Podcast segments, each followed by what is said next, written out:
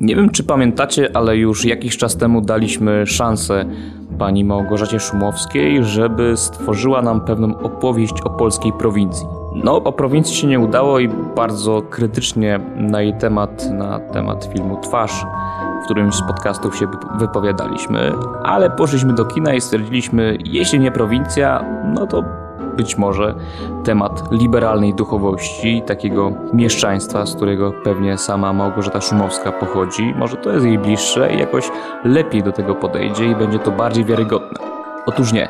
Dzisiaj staramy się razem z Bartkiem Brzyskim i Piotrkiem Kaszyszynem zrecenzować, opisać i wyciągnąć coś dla kultury postchrześcijańskiej z filmu Śniegu już nigdy nie będzie Małgorzaty Szumowskiej oraz Michała Englerta.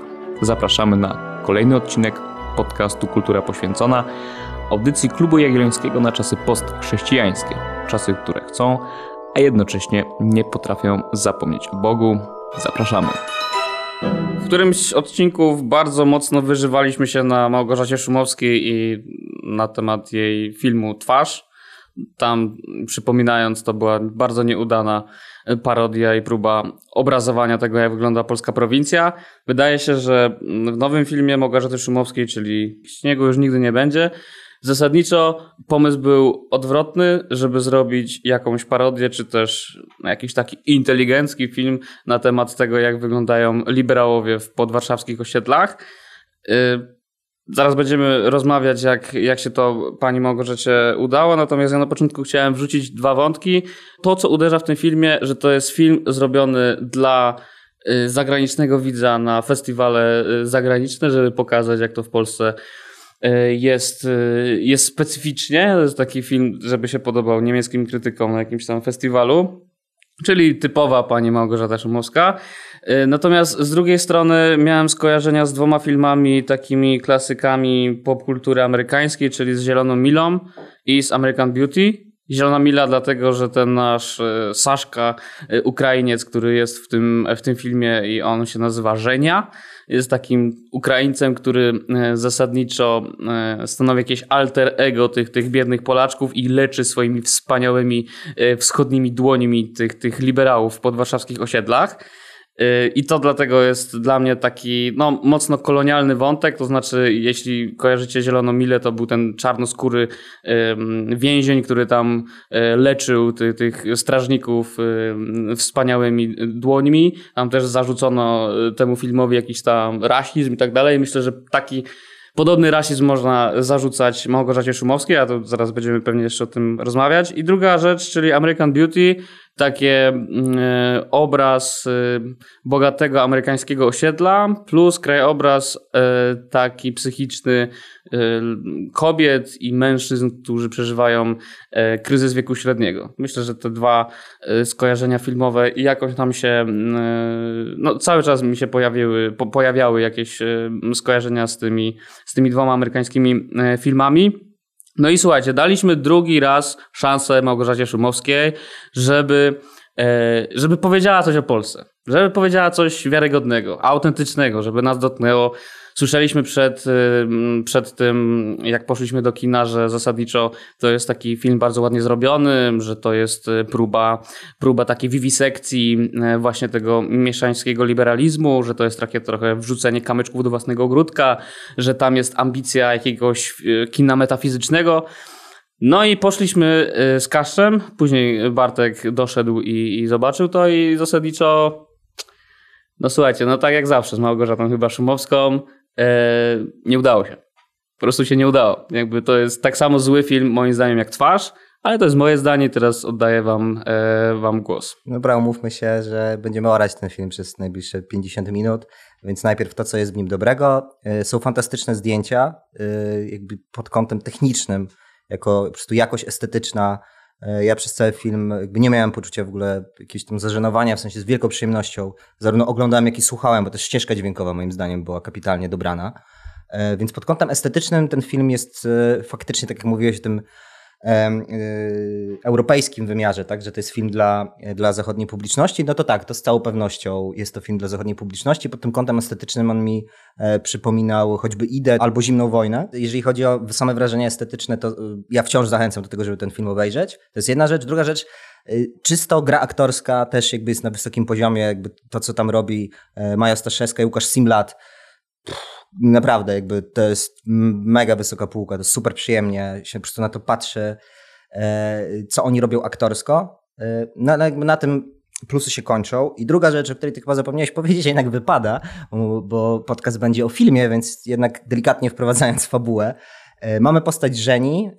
Żenia to jest 20-paroletni Ukrainiec, masażysta, który w pierwszej scenie filmu już wychodzi z jakiegoś tajemniczego lasu, co już oczywiście w uniwersum ma sugerować, wiecie, głęboką duchowość puszczy. Jak jest puszcza, jest zielono, są drzewa, są, wiecie, jakieś tajemnicze tutaj, tam chyba jest nawet jakaś mgła taka, nie? Więc od razu, wiecie, Tarkowski, te sprawy. Jakby próbuje Szumowska, próbuje. A my przez to, że Żenia pochodzi, zgadnijcie skąd? Z? Czarnobyla. Czarnobyla, oczywiście jest gość napromieniowany wschodnią mistyką, nie? I tak. Przychodzi na podwarszawskie osiedle, sorry. Tak, ale to jest ważne, miałem to powiedzieć, że tak, on jest gdzieś z okolic Czarnobyla i co jest w ogóle eksploatowane w trakcie filmu. I gdzie on trafia? Trafia, tak jak powiedziałeś, na podwarszawskie osiedle, takie upper middle class. Rzecz wygląda dosyć żenująco, bo te wszystkie domki wyglądają jak połączenie willi i dworku szlacheckiego, co tylko dodaje kontekstu takiego, no właśnie, szlachecko-chłopskiego. Z jednej strony mamy tego Ukraińca, który jest z tych dzikich pól Czarnobyla, a z drugiej strony mamy tych Polaków, którzy teraz są jak ci dawni z pierwszej RP panowie, szlachcice, magnaci. I on trafia na to osiedle i tam jest kilka rodzin, pomiędzy którymi Żenia krąży, i no, zgodnie ze swoim zawodem masuje tych ludzi, ale później zaczynają się też dziać różne nietypowe rzeczy. On jest też trochę takim, nie wiem jak to powiedzieć, psychoterapeutą? Terapeutą, wprowadza tych ludzi też w trans, w hipnozę, gdzie oni trafiają do tego lasu, z którego on wyszedł, więc generalnie jakby jest też rodzajem takiego duchowego psychoanalityka dla tych osób. I jakby zaczynając roast Gosi Szumowskiej, podrzucam wam pierwszy temat, od którego ja bym zaczął, czyli wizja duchowości, która się pojawia w tym filmie. Więc mówię już długo, więc tylko jedna rzecz, która mi się najbardziej rzuciła w oczy. Kurczę, naprawdę, przedstawianie Wschodu jako figury głębokiej duchowości, która jest jakby portretowana przez jakby kilka banalnych klisz, no właśnie, puszcza, jakaś głębia, autentyczność, odwołanie się do swojego wnętrza, Żenia, który ma jakieś takie wręcz paranormalne zdolności, nie wiem, przesuwa szklanki mocą swojej woli, czyli są jakieś elementy, nie wiem, realizmu magicznego, bieda realizmu magicznego wprowadzane. No i ta właśnie duchowość, która de facto jest kolonialna, jest orientalna, znaczy ten wschód, który jest przedstawiany przez Szumowską, on nigdy nie istniał. No i on właśnie przypomina mi po pierwsze właśnie tą orientalizację, po drugie no jakiś taki rodzaj duchowego, symbolicznego kolonializmu, gdzie my sobie wyobrażamy, że na tym wschodzie jest jeszcze autentycznie, bo Polska już się przesunęła na zachód, więc tam są jeszcze te ukryte depozyty autentycznego życia, autentycznej duchowości, która przy okazji jest oczywiście ekozielona.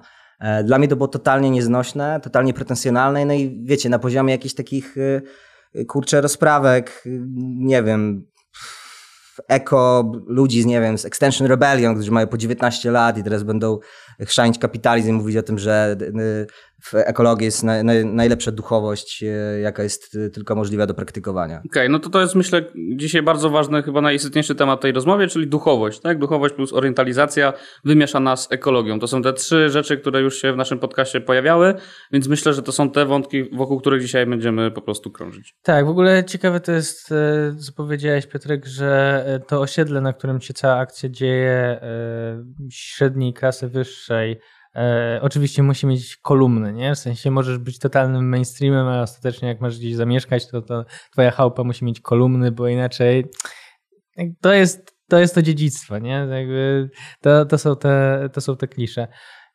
Natomiast tak, no ja się zastanawiałem, jak oglądałem to, bo zasadniczo zawsze się staram gdzieś widzieć jakieś plusy, ale ten film wybitnie mnie wybitnie miałem poczucie, że przyjdę tu i powiem, że to są jajca, bo no, takiego natłoku klisz właśnie to dawno nie spotkałem. No tak jak mówicie o Żeni, że rozumiem, że on jest Ukraińcem i on jest z tego lasu, ale serio, czy on musi być z Czarnobyla od razu? Czy Szumowska, która jednak kuma, co się sprzedaje, w sensie jak zrobić dobry film i jak pewne rzeczy zamaskować. Znaczy, czy stężenie musi być aż tak duże i się dowiadujesz o nim kolejne rzeczy, że on już okej, jest z tego Czarnobyla i są te żarty o tym, że to pewnie jest napromieniowany, a później on zaczyna przesuwać te szklanki, nie? I jakby, czy to jest jakieś autoparodia? O co tutaj chodzi? Pomijając fakt, że na końcu właściwie się spoiler rozpływa w powietrzu, nie? Więc to też jest takie, może to jest w ogóle... Może to jest metafora wszystko jedno wielkie, nie?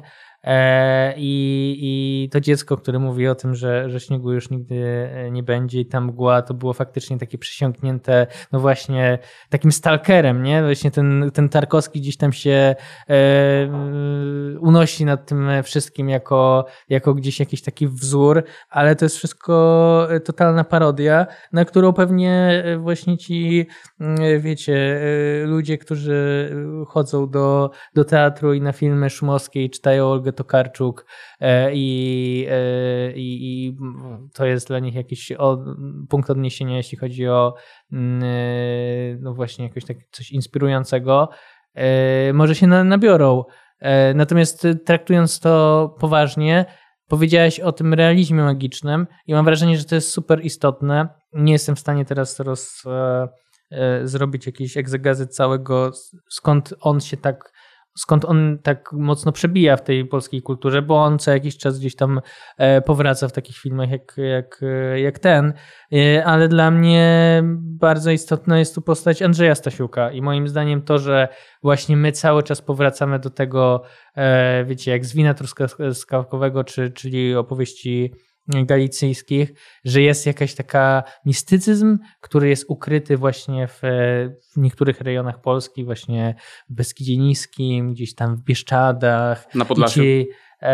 Może, ale mniej. Właśnie on jest gdzieś tam na południu i ta Warszawka zjeżdża w te głębsze Bieszczady i chodzi z tym kapeluszem, nie? I mówi, teraz tu będziemy chodzić za wilkami i odbudowywać swoją duchowość. No to są jajca. No, jakby, i Andrzej Stasiuk niestety, on potrafi to na dużo wyższym poziomie zrobić, ale moim zdaniem to jest szkodliwe, to znaczy to jest orientalizacja na takiej zasadzie, że właśnie ci ludzie są z lasu, z puszczy, oni mają wyższy kontakt z naturą i oni znają jakieś tutaj, ich babcia to była szeptunka i pili wywary z pokrzywy i dawało im to jakiś wgląd w zaświaty, nie? Jakby to może gdzieś na jakichś kolejnych levelach możemy to sobie budować, a wszystko dlatego, że po prostu jesteśmy jakąś podmiejską klasą średnią, która ma już ten dworek i teraz poszukuje jakiegoś doświadczenia, tak? Znaczy materialne nie jest spełnione, no ale teraz ta duchowość, no to joga już jest passé, to trzeba dalej, nie? Nepal, no może za drogi, no to poszukajmy coś bliżej, nie? Dobra, Ukraina, nie? I jedziemy, pojechaliśmy do Prypeci, zrobiliśmy fotki i to wszystko jak z tej książki, które wydało wydawnictwo Czarne, czyli Polska Przydrożna, Mareckiego, czyli 12 dni dookoła Polski, wysiadka przed sklepem, dzień dobry, co tu, wy tak żyjecie? No my tak żyjemy, ohoho, no to napiszę rozdział, jedziemy dalej, nie? No ja nie wiem, i co z tego ma dla nas, nie wiem, do czego to prowadzi, no. Wrzuciłeś Mareckiego i Stasiuka, ja myślę, że też chyba wspomniałeś o Tokarczuk, no to jest Pokot, nie? Pokot, wersja alternatywna, tylko zamiast zasadniczo fascynacji na temat podmiotowości zwierząt mamy fascynację na temat podmiotowości Ukraińców, nie? I jakby jest tak samo zrównane jedno z drugim, to znaczy tak samo jak zwierzęta w Pokocie właściwie nie były jakoś mocno zanalizowane, to była taka bieda, gnoza, bieda, mistycyzm, to tutaj portret Żeni też jest jakiś taki jak z mema trochę, nie? W sensie, że to nie jest Ukrainiec, tylko to jest wyobrażenie na temat Ukraińca, tego liberała, co w tym podwarszawskim osiedlu sobie no właśnie zamawia ten masaż, nie? To jest taki, nie wiem, ja w ogóle miałem takie wrażenie i to chyba już tobie, Kaszczu, mówiłem, jak wyszliśmy z kina, że pomysł na ten film był dobry. W sensie, że tam jest masę rzeczy, które można fajnie pociągnąć. Nie wiem, to jak myślimy o sobie jako Polacy, czy my jesteśmy na wschodzie, czy zachodzie, tak? Problemy klasy średniej, wielkich miast i tak dalej. Jest mnóstwo tematów, które tam można fajnych wyczytać. Też to, jak na przykład Ukraińcy się zadomowili u nas, przecież ich jest ponad 2 miliony i zasadniczo polska kinematografia milczy na ten temat i Szumowska jakoś zrobiła chyba pierwszy taki film już po tej fali migracji, więc kopalnia tematów, ale wszystko wrzucone do jednej zupy, takiego, może nie zupy, jakiegoś bigosu, za dużo składników i po prostu wychodzisz trochę oszołomiony, trochę zniesmaczony, trochę się śmiejesz, że to ta Małgosia znowu Szumowska przesadziła w drugą stronę i zasadniczo wychodzisz z tego kina po raz kolejny zażenowany, że chciała być jak Gombrowicz i znowu nie wyszło, nie? Nie, ja powiem inaczej. Małgorzata Szumowska to jest Patryk Vega dla klasy średniej. Jak Patryk Vega robi filmy dla klasy ludowej pod tytułem chodźmy i zrobimy tym razem, zobaczymy film o kasjerkach, które będą rzucać mięsem, bo myją wędlinę Ludwikiem, nie? To teraz kolejny film Małgorzaty Szumowskiej, Małgorzata Szumowska i za każdym razem to musi być mega przegięte, bo tam nie jest, to tak jak u Wegi, to nie jest tak, że to wszystko jest z kosmosu, ale wszystko jest tak przekręcone, że nie jesteś w stanie w to uwierzyć i tak samo jest tutaj. To, że większość tych diagnoz znamy, ale ostatecznie jeżeli coś przestylizowujesz, jeżeli dodajesz do tego właśnie taką biedę mistycyzm, że ktoś chodzi we mgle i się rozgląda i między jawą a snem, to jakby musisz być bardzo, mieć taką, wiecie, wrażliwość jakąś taką rozedrganą, nie? W sensie, że to jest takie chwytliwe, jak spoty z psem z dużymi oczami, nie? I wtedy to cię łapie za serce, ale to jest po prostu, to nic o niczym nie mówi. Odbiorcą tego filmu jest Maja Ostaszewska. W sensie tak jak gra tą aktorkę, nie? To jest taka ironiczna ta postać bohaterki, która jest grana przez Maję Ostaszewską, no to jest właśnie taka odbiorca typowy tego filmu, nie? Paniusia taka trochę zinfantylizowana, nie potrafi wychowywać swoich dzieci, mąż nie szanuje, zasadniczo ma za dużo pieniędzy, nie wie co robić z życiem i po cichu popija alkohol, nie? Jakbym sobie wyobrazić idealnego odbiorcę tego filmu, że no, coś w tym jest, to właśnie ta Maja, nie? Patryk Vega to jest jeden punkt odniesienia, a drugi to jest chłopomania 2.0, nie? Tylko tym razem jak Żenia mieszka w bloku, to jest takie, zobaczcie, tam w bloku to są ci ludzie, którzy oni bardziej znają życie. Oni przychodzą nas masować, ale oni jednocześnie wiedzą coś, czego my nie mamy. Chodźmy tam do nich i zobaczmy, co oni robią w tym bloku, w tych mieszkaniach, w tej wielkiej płycie. Może czegoś się dowiemy. Nie, ale to akurat to w naszą wrażliwość wpada, nie? My mamy podcast właściwie o umiłowaniu Polski B i jest takie mrugnięcie, że tam jest jakaś prawda, nie? W tym filmie. Już może przechodząc z orki na pozycję jednak lekkiej obrony, co najmniej tematu, które są tam podejmowane. Nie, dużo wątków rzuciliście. Nie wiem, od czego się odbić. To spróbuję od tej Tokarczuk, bo ona się pojawia w ogóle w tym filmie. Jest taki jeden kadr, gdzie na moment kamera się zatrzymuje i widzimy z tyłu Księgi Jakubowe. Więc mam poczucie, jeżeli mielibyśmy gdzieś szukać inspiracji do stworzenia scenariusza tego filmu, no to mam wrażenie, że to jest taki scenariusz posklejany właśnie z kilku książek.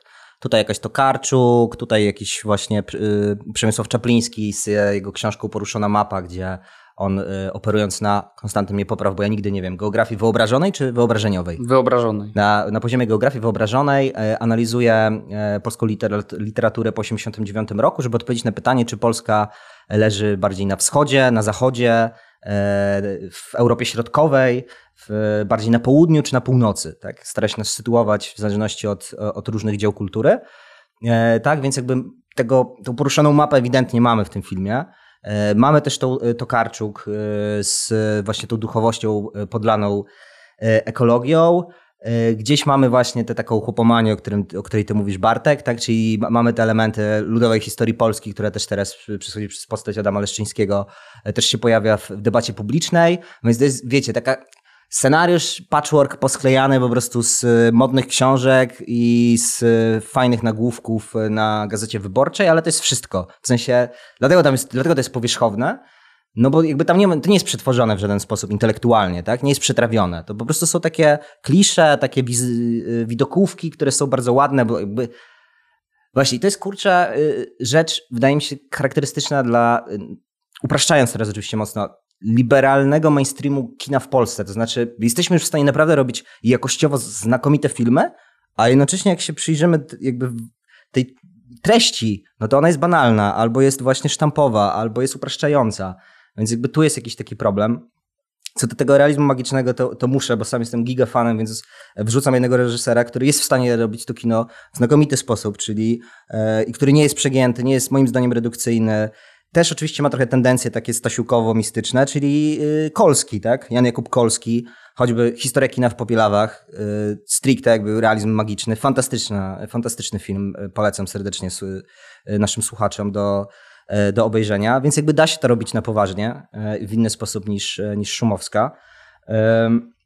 Jeszcze kontynuując krytykę, to bym nawiązał do tego, co mówiłeś na początku, to znaczy ewidentnie jak to zobaczą ludzie na zachodnich festiwalach, no to będzie coś takiego, wow, piękne zdjęcia, jest muzyka, to jest tajemniczy Ukrainiec wschodu, on się zbliża z lasu, więc jest ta duchowość, to pewnie jakby będzie już podwójnie, w sensie Zachód patrzy na Polskę jako część wschodu, my myślimy o sobie, że jesteśmy już częścią Zachodu i uważamy, że Wschód to jest dopiero na tej Ukrainie. A oni jakby na Zachodzie prawdopodobnie dalej nie odróżniają. Polska, Rosja, Ukraina, Białoruś, jeden, wiecie co.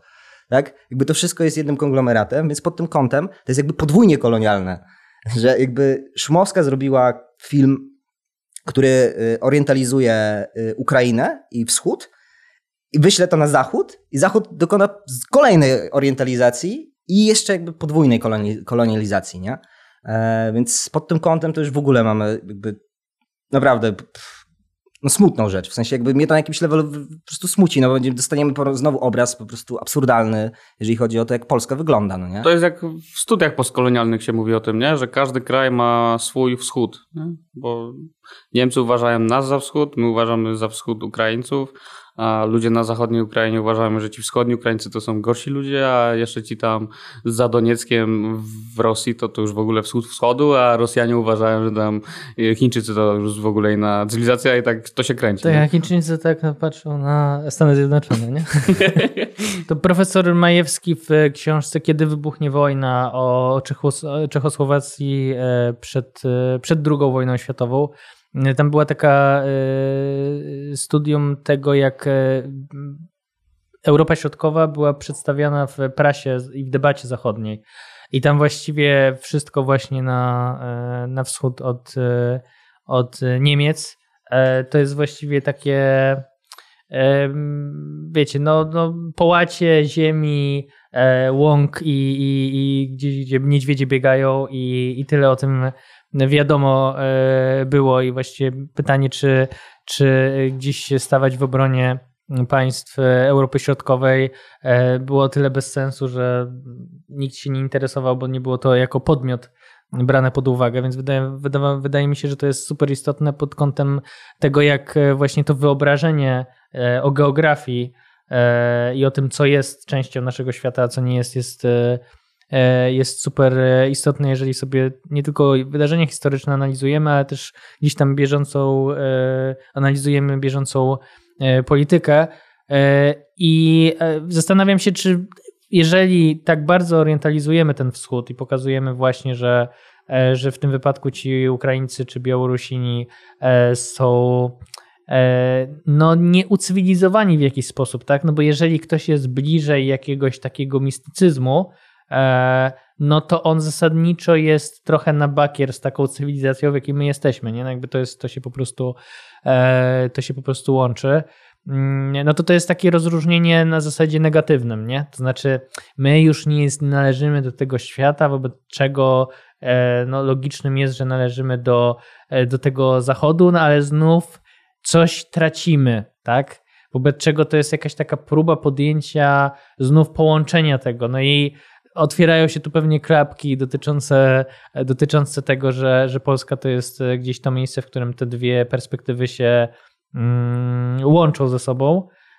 Natomiast moim zdaniem to nie jest twórcze, tak? Znaczy to jest na zasadzie dwóch negatywnych perspektyw, a nie na zasadzie, słuchajcie, jesteśmy na przecięciu wschodu i zachodu, zróbmy z tego coś fajnego i nie tracąc jednego, nie wypisujmy się też z drugiego, co wydaje mi się, że jest trochę autorów, którzy próbują to robić. Piotrek się uśmiecha, więc pewnie powie o tym więcej. Nie podam tych autorów, natomiast skojarzyła mi się jedna rzecz, jakby ta postawa, to podejście Szumowskiej, no to samo się działo w czasie tak zwanej rewolucji 68 roku w kontekście kultury amerykańskiej czy kultury generalnie Zachodu, a jej podejście do duchowości dalekowschodniej, bo ten sam motyw, to znaczy tam na tym Dalekim Wschodzie jest ten Budda i tam ludzie medytują. Jest głęboka duchowość, która jest antykonsumpcyjna. Jakby w tym filmie też bardzo mocno jakby jest to podkreślone przez Szumowską, że na czym polega ten główny problem tych ludzi z tego osiedla podwarszawskiego. Dlaczego oni potrzebują tych masaży, które są jakimś takim symbolem ich problemów. No, oni już jakby dotarli, jakby transformacja, po raz 77 o tym mówimy, transformacja ustrojowa w Polsce się skończyła. Oni już jakby są syci materialnie, ale jakby mają poczucie braku sensu w swoim życiu. Tak? Nie odnajdują się w tych formach, w których się finalnie znaleźli. To jakby miało im dać szczęście, a okazało się, że tego szczęścia nie ma. I jakby to jest ten sam motyw. No to teraz musimy odnaleźć sobie naszą duchowość. Więc co bierzemy? Tak jak w 68 była ta jakby atrakcyjna, jakaś egzotyczna duchowość dalekowschodnia, to tutaj mamy jakąś też mglistą, spreparowaną tak naprawdę, wymyśloną, realnie nieistniejącą, trochę jakąś duchowość Disneylandu po prostu takiego, z Ukrainy. Tam mieliśmy po prostu Daleki Wschód. Pod tym kątem w ogóle polecam też serdecznie słuchaczom serial Wąż, który wyszedł niedawno na Netflixie, który jest dokładnie jakby o tym, to znaczy o tym, w jaki sposób ci turyści duchowi podróżowali do krajów Dalekiego Wschodu właśnie w latach tam 60., żeby szukać sobie tej duchowości. To jest, wszystko jest w sosie prawdziwej historii, kryminału. Generalnie rzecz jest bardzo ciekawa, inspirująca, więc tak trochę na marginesie korzystam z tej okazji, żeby ten serial podrzucić. Natomiast wracając do Clue, czyli to jest jakby ten jeden wątek, to znaczy te podobieństwa między rewolucją 68 a Szumowską. I druga rzecz, coś chciałem nawiązać do tego, co ty mówiłeś, Konstanty, że ona próbowała być Gombrowiczem, a ją to przerosło. To mieliśmy właśnie taką krótką rozmowę po samym seansie, gdzie stwierdziliśmy zgodnie, że kurczę, chyba nie ma takiego reżysera dzisiaj w Polsce, który by tego typu temat udźwignął. Ja trochę dziadersko powiedziałem, że ostatnim takim człowiekiem, który w tym sosie, czy w tym stylu, może nie w sosie, w tym stylu by był w stanie nakręcić ten film, to jest po prostu Wojciech Has. Natomiast on już dawno nie żyje, więc tego filmu nie nakręci, bo dla mnie to był taki klimat, w którym można by bardziej iść w jakąś stronę, nie wiem, Sanatorium pod Klepsydrą. Natomiast teraz trudno mi sobie wskazać taką osobę, która byłaby ten temat w stanie udźwignąć. Więc trochę w duchu dzieło mądrzejsze od twórcy, z całym szacunkiem dla Gosi Szumowskiej, którą roastujemy troszkę, ale jakby nie chcemy jej obrażać, mówić nagle, że jest idiotką czy że jest głupia, bo nie o to chodzi. No to jednak ten wątek tego, że z jednej strony właśnie mamy tych Polaków, którzy już po tych 20 paru latach od czasów transformacji ustrojowej doszli już do naprawdę dobrego, wysokiego poziomu, w dużej części oczywiście, wysokiego poziomu materialnego, więc już teoretycznie są częścią Zachodu, ale są jednak wciąż jakimś takim młodszym bratem, jakimś takim... Wciąż tam są te elementy kompleksu, są wciąż elementy pewnego niedopasowania, pewnej formy, w której my się nie odnajdujemy, tak? Czyli jakby teoretycznie powinniśmy być na zachodzie, ale coś nas uwiera, więc próbujemy się odwrócić do tyłu, w stronę wschodu, i to może jednak tam coś zostało. Tylko okazuje się, że przynajmniej w wersji szumowskiej tam nic nie ma. Jest ten duchowy Disneyland. Jakby ten wschód zniknął jako realna alternatywa kulturowa. Jest czymś wyobrażonym, czymś, co tak naprawdę nie istnieje. No i co to oznacza? To oznacza, że nagle według tej diagnozy Polska jest nigdzie. Trochę, tak?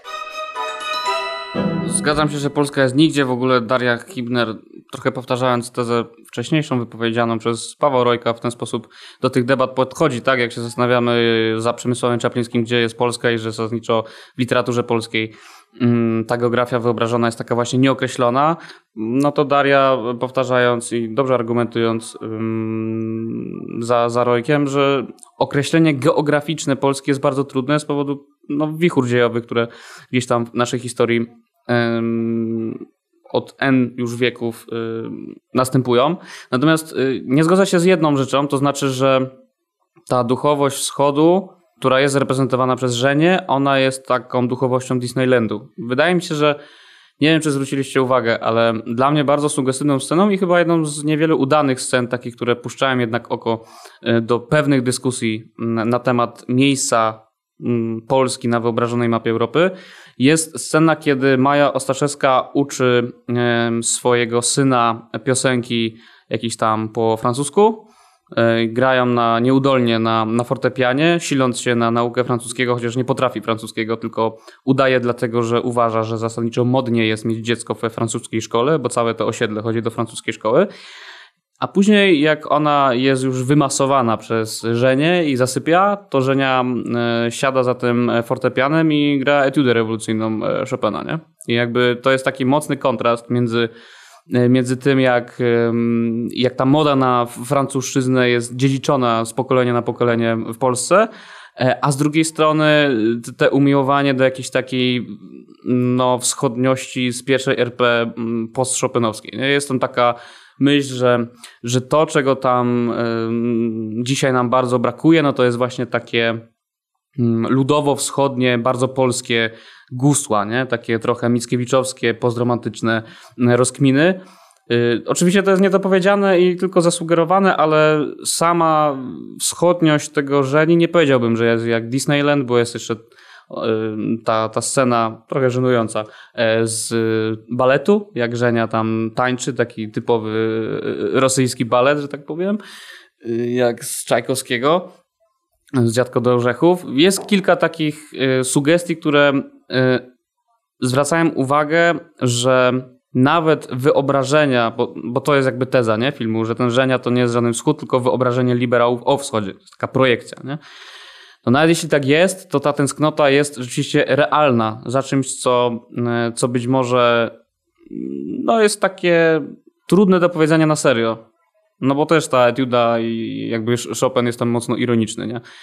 Natomiast myślę, że sam ruch w tę stronę, i tutaj odwołuję się na przykład do tekstu Mateusza Matczak-Siewicza z najnowszego numeru Presji Pobożny antyklerykalizm, i tam znowu jest ta rozkmina o tym wschodzie, trochę jak Stasiuk, bo wiadomo, pozdrawiamy Mateusza, to jest fan wschodniej, ukraińskiej, szczególnie poezji romantycznej.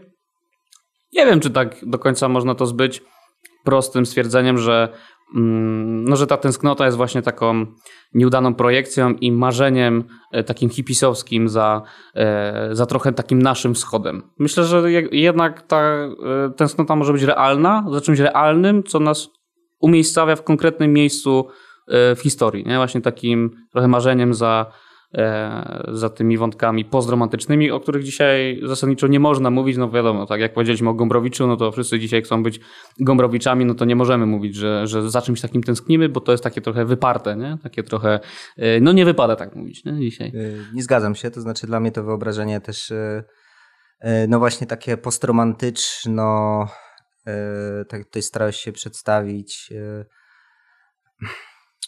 to też jest pewne wyobrażenie o tym, jak miała funkcjonować, rozumiem, też jeszcze przed gdzieś pierwszą wojną, jakby tereny, tak, Galicji, Wołynia, że tam były ten świat dworków szlacheckich, gdzieś tam porozsypywanych między łanami zboża, i tam było dobre życie, bo tam było kulturalnie i ci ludzie byli jakby w jedności z naturą, ale gdzieś tam jeszcze migał nam ten stary kozak na tych dzikich polach. Nie, kurczę, jakby dla mnie jednak to jest mocne wyobrażenie, które na poziomie kinowym moim zdaniem w bardzo sugestywny i zasadniczo słuszny sposób portretował Wojciech Smarzowski w Wołyniu, tak, pokazując, że ta rzeczywistość wcale tak sielsko-anielsko nie wyglądała Więc ja jednak mam wątpliwości co do jakby twierdzenia, że, jakby są, że tam jest jakiś element uzasadniony dzisiaj do tego, żeby się do tego wschodu odwoływać. Moim zdaniem sam uważam, że tam dużo atrakcyjnych elementów było, ale moim zdaniem trzeba sobie powiedzieć jasno. Polskiego Lwowa już nigdy nie będzie, przynajmniej w najbliższej przyszłości, trudno mi sobie to wyobrazić, ani go nie ma, w sensie tam już nic nie ma z tych elementów, nie? To jest jakby nostalgia za nieistniejącym światem, który moim zdaniem nie ma sensu, to jest jedna rzecz, a druga rzecz, no jednak z tym baletem mówisz, że to jest jakiś element postromantyczny i tak dalej, no nie, ja dalej mam poczucie, że ten balet był jakby typowym takim sztafarzem właśnie w stylu, że to jest ten wschód, który ma jakąś taką tajemnicę do odegrania. Mówisz o Czajkowskim, ale jest jakby druga ciekawsza rzecz i to jest, dzisiaj mam dzień polecajek, więc polecam kolejną książkę Święto wiosny Modrisa Eksteinsa. To jest taka książka z zakresu historii kultury, kapitalna moim zdaniem, pokazująca jakby takie kulturowo-psychologiczne background dla wybuchu I wojny światowej, gdzie on opisuje, jak do Paryża w 1913 roku właśnie przyjechał balet francuski, który wystawiał po raz pierwszy balet Święto wiosny, który właśnie był takim elementem, wiecie, natura, las, dzikość, pogaństwo, jakaś taka duchowość lasu, który był jakby totalnie czymś dla takiej zblazowanej, mieszczańsko-liberalnego świadka Paryża, jakby jakimś takim szokiem kulturowym, czymś, co ich porwało, jakoś tam zafascynowało. Dlaczego o tym mówię? Mam wrażenie, że ten film to jest... Minęły 100 lat, to 1913 rok, 2021, a my dalej jesteśmy w tym samym miejscu, że nam się wydaje, że jak przyjedzie ktoś w zgrzebnej koszuli ukraińskiej i z tyłu będzie puszcza albo jakieś łany zboża, to tam już automatycznie musi być jakaś antykonsumpcyjna, lepsza duchowość. No nie, no kurczę, to jest bullshit, to jest kolonialny bullshit, sorry. Jak powiedziałeś o tym, że to już było, to mi się skojarzyło z tym, z wystawą w krakowskim NCQ, jest wystawa nie tylko Bauhaus i tam było taki cykl fotografii, w którym no właśnie było wszystko, bo było jednocześnie narzekanie na tym, znaczy zdjęcia z protestów między innymi dotyczących tego, że tak industrializacja wyobcowuje człowieka od pracy, a znów, że kobiety zamieniły dzieci, kuchnię i kościół na konsumpcję i tam nie pamiętam co, w każdym razie to wszystko było, mówiłeś o 100 latach, no to ja miałem poczucie, jakbym się właściwie czarno-białe fotografie, ale debata ta sama i że może po prostu ktoś też kiedyś nagrywał jakieś, wiecie, nie nagrywałem podcast i już to wszystko omówił, więc może tak, historia się powtarza tylko jako parodia i farsa, więc zobaczymy, co z tego będzie. Ja trochę nie zrozumiałem, Konstanty, twojej wypowiedzi dotyczącej tego, za czym my w kontekście wschodu tęsknimy. Czy my tęsknimy za kresami, w sensie wiesz, naszym jakimś takim polskim dziedzictwem i tą nogą tożsamościową, która została gdzieś ucięta i próbujemy sobie ją przyszyć, tak? Czy to jest właśnie tęsknota za jakąś taką wschodnią, blisko wschodnią, na zasadzie bliską, bo tuż za polską granicą, wschodnią duchowością, bo wydaje mi się, że to są dwie różne rzeczy i że u Szumowskiej, jeżeli jest, to ja widziałem tą drugą, nie tą pierwszą, bo nie miałem poczucia, że tam są jakieś takie wątki naszej wyższości kulturowej. Co więcej, mam poczucie, że to jest jakiś taki podwójny kompleks, bo my jednocześnie nie czując się zachodem jesteśmy zakompleksieni, a znów wyzbywszy się swojej duchowości czujemy się gorsi od uduchowionego wschodu, więc jesteśmy podwójnie poniżeni właściwie. No to trochę to chciałem powiedzieć, nie? Nie chciałem zakorzeniać tego w jakimś Lwowie polskim, bo nie o to mi chodziło. To trochę zrównałeś moją wypowiedź z kojarzeniami, które masz pewnie odnośnie no, kolorowej postaci naszego autora kochanego Mateusza Parkasiewicza. Musiałem zareagować od razu, bo włączyło mi się zdenerwowanie. Wyczułem taki typowy prawak. Wiecie co, no nie, no zasadniczo chodziło mi o to, że powtarzając ten przykład z graniem Chopina, kiedy całe mieszkanie śpi i ten Chopin się tak pięknie unosi w tym modernistycznym wnętrzu. A Chopin był Polakiem czy Francuzem? Polakiem był. Polskim Polakiem, stary.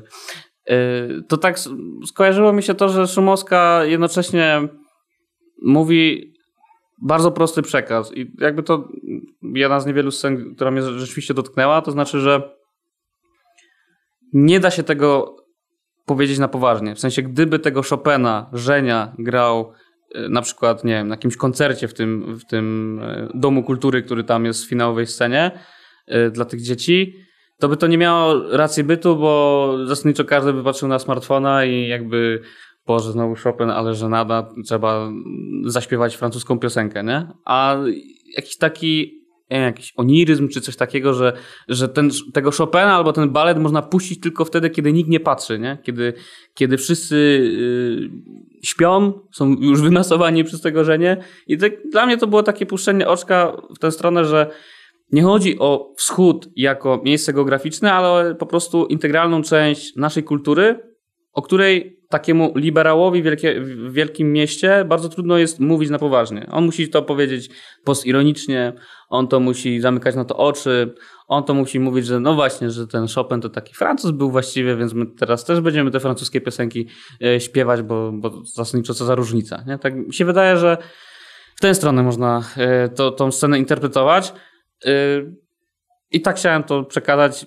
Drugi raz powtarzam, może teraz zrozumieć. Teraz bardziej zrozumiałem, natomiast jednak mam poczucie, że no, ten Chopin, ja się trochę śmiałem z tym pytaniem, jednak miałem wrażenie, że taki był kontekst, w sensie, że bardziej tak jak ty powiedziałeś, że chodzi o Francję po prostu, jednak. A z Francją jakby teraz mi się kojarzy tylko Mateusz Borek, Mbappé, PSG, Marquinhos. 5 minut do końca pierwszej odsłony. Mbappé, Marquinhos dla PSG, Choupo-Moting w 37 minucie dla Bayernu. Jak gadamy cały czas o tym filmie, to mam poczucie, że to jest taki obraz z katalogu tych, w których się szuka okruchów prawdy, bo ostatecznie są tam rzeczy, które można wyciągnąć, ale gdzieś na końcu Małgorzata Szumowska jednak nie wytrzymuje i mówi, nie, ja to mówię jednak na serio. Jakby to nie jest metafora, to kurde, to jest, to nie jest tak. No. I takim dobitną rzeczą, która mnie dobiła, była gwoździem, który wbiła w mój mózg. To było ostatnie, bo jak wiemy, ten film się nazywa Śniegu już nigdy nie będzie, a na końcu jest taka plansza pod tytułem meteorolodzy informują, że w 2026 roku spadnie ostatni śnieg. Nie? I się Tarkowski poszedł. No, jakby... I masz tą metaforę, nie? I masz metaforę, a później stajesz z siedzenia, a tu jest jednak nie, to jest na serio. Jakby to nie jest żadne, to nie ma tam przymrużenia oka, nie? Jakby nie masz zostać z czymś niedopowiedzianym, nie? To jest, chyba że traktować to jako zasadnicza, tak by było, gdyby nie to, że już wszystko przegraliśmy, nie? I nie ma odwrotu, ale to już jest takie naprawdę szydełkowanie i ratowanie tego. Jeszcze może w PS-ie, może gdzieś się to wklei.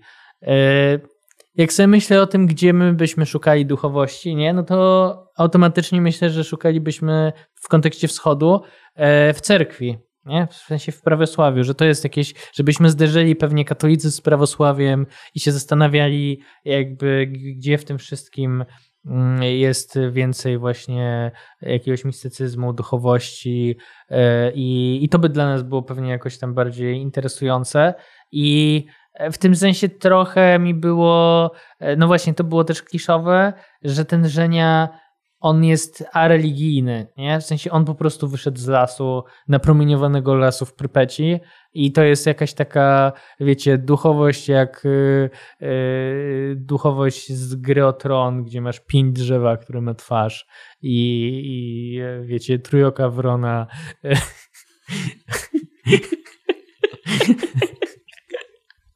Trójoka wrona i... Nic nie wiesz, Bartek, nic nie wiesz. Hodor. I to jest właśnie to, że ostatecznie i tak lądujesz w lesie, nie? I jakby nie możesz iść do tej cerkwi, tylko musisz stać w korku do tam jadąc w polskie małe góry. Na Bartka grzeje słońce, jest strasznie ciepło. Tak jak wcześniej wspominałem, że dzisiaj nie ma reżysera, który udźwignąłby ten temat i fajnie było mieć Hasa, to nawiązując do tego, co ty powiedziałeś, Bartek, to też jakby potraktować poważnie temat duchowości wschodu, to pełna zgoda, że należałoby sięgnąć do do cerkwi i zderzenia po prostu z duchowością prawosławną.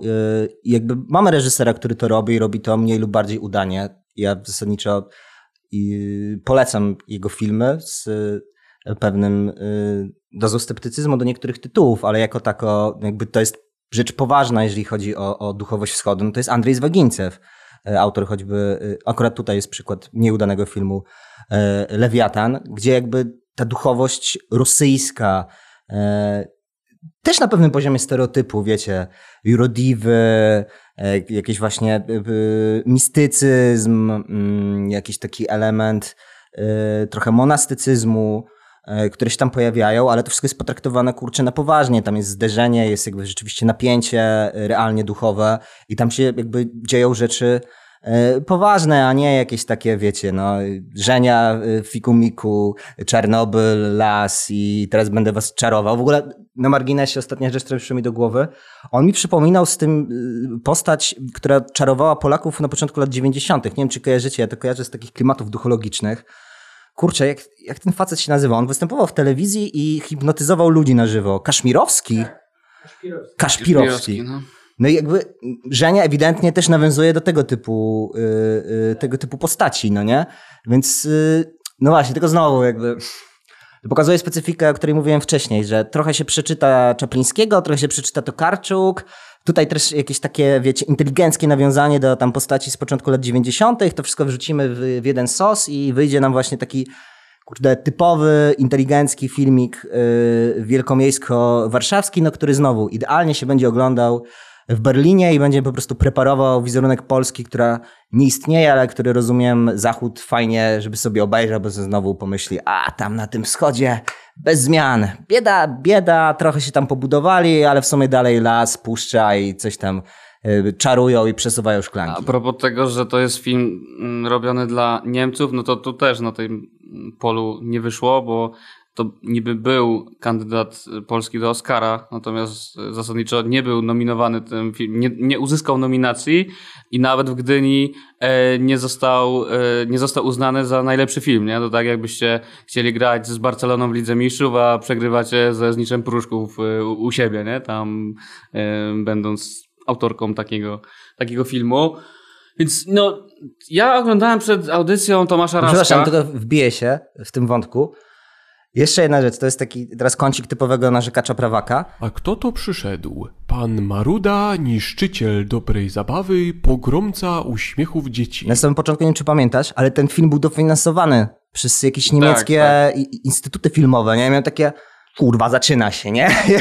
Już wiem, gdzie to pójdzie. No i skończyliśmy tam, gdzie skończyliśmy. Tak, zakładaliśmy się z Kaszczem, kiedy będzie pierwszy cringe. Ja powiedziałem, że w drugiej minucie filmu i Kaszczu wygrał, ja mówiłem czwartej. Aha, dobra, to mówiłeś czwartej. Ty mówiłeś pierwszej i byłem bliżej było od razu, bo było, że finansowany z Niemców, nie? Typowy prawak, hehe. Okej. Nie no, ja oglądałem przed audycją recenzję Tomasza Raczka, który też się mocno przejechał, jak to nie on w ogóle, po Szumowskiej. I zasadniczo trochę w naszym duchu to skwitował. To znaczy, że Szumowska nie jest reżyserką, tylko publicystką polityczną, która udaje reżyserkę. Nie? Jak mówiliście o Lewiatanie, mówiliście no jakichś innych filmach Tarkowskiego, no to tam jest poezja, nie? Tam jest po prostu, widzisz, że to jest robione na poważnie, tak jak Kaszu powiedziałeś, tam jest poezja, a nie ma publicystyki. Nawet jak w Lewiatanie wychodzą te wszystkie rzeczy związane z relacją cerkwi prawosławnej do władzy, nie? I tak dalej. Tam jest polityka, ale ona jest przykryta właśnie poezją, nie? Taką filmową, kinematograficzną. Tego u Szumowskiej brakuje. No i to jest na poziomie odbioru chyba największa wada tego filmu. No w tym sensie artysta, który jest właśnie publicystą, czy chce coś powiedzieć ważnego o Polsce, to jest rak, nie? W sensie nie powiesz niczego naprawdę, albo powiesz coś bardzo doraźnie, albo wrzucasz po prostu granat, który jest efektowny, ale jest efekciarski w tym sensie, że on żyje bardzo, bardzo krótko. Nie? I wydaje mi się, że to jest jeden z takich, może nie aż tak bardzo, tak krótko, ma taką krótką datę do spożycia, ale jakby nie zostanie z nami jakoś na dłużej w polskiej kulturze. Ostatnia wypłaćkasz. Czyli generalnie film Śniegu już nigdy nie będzie to filmowy junk food i to jest odcinek, który wysłuchaliście z serii. Obejrzeliśmy zamiast film, którego nie warto oglądać. Dziękujemy za odsłuchanie. Chciałem powiedzieć tylko, że na początku poleciłeś, bo ci się podobało i były piękne zdjęcia. Tak, ale finalnie tak nie idźcie.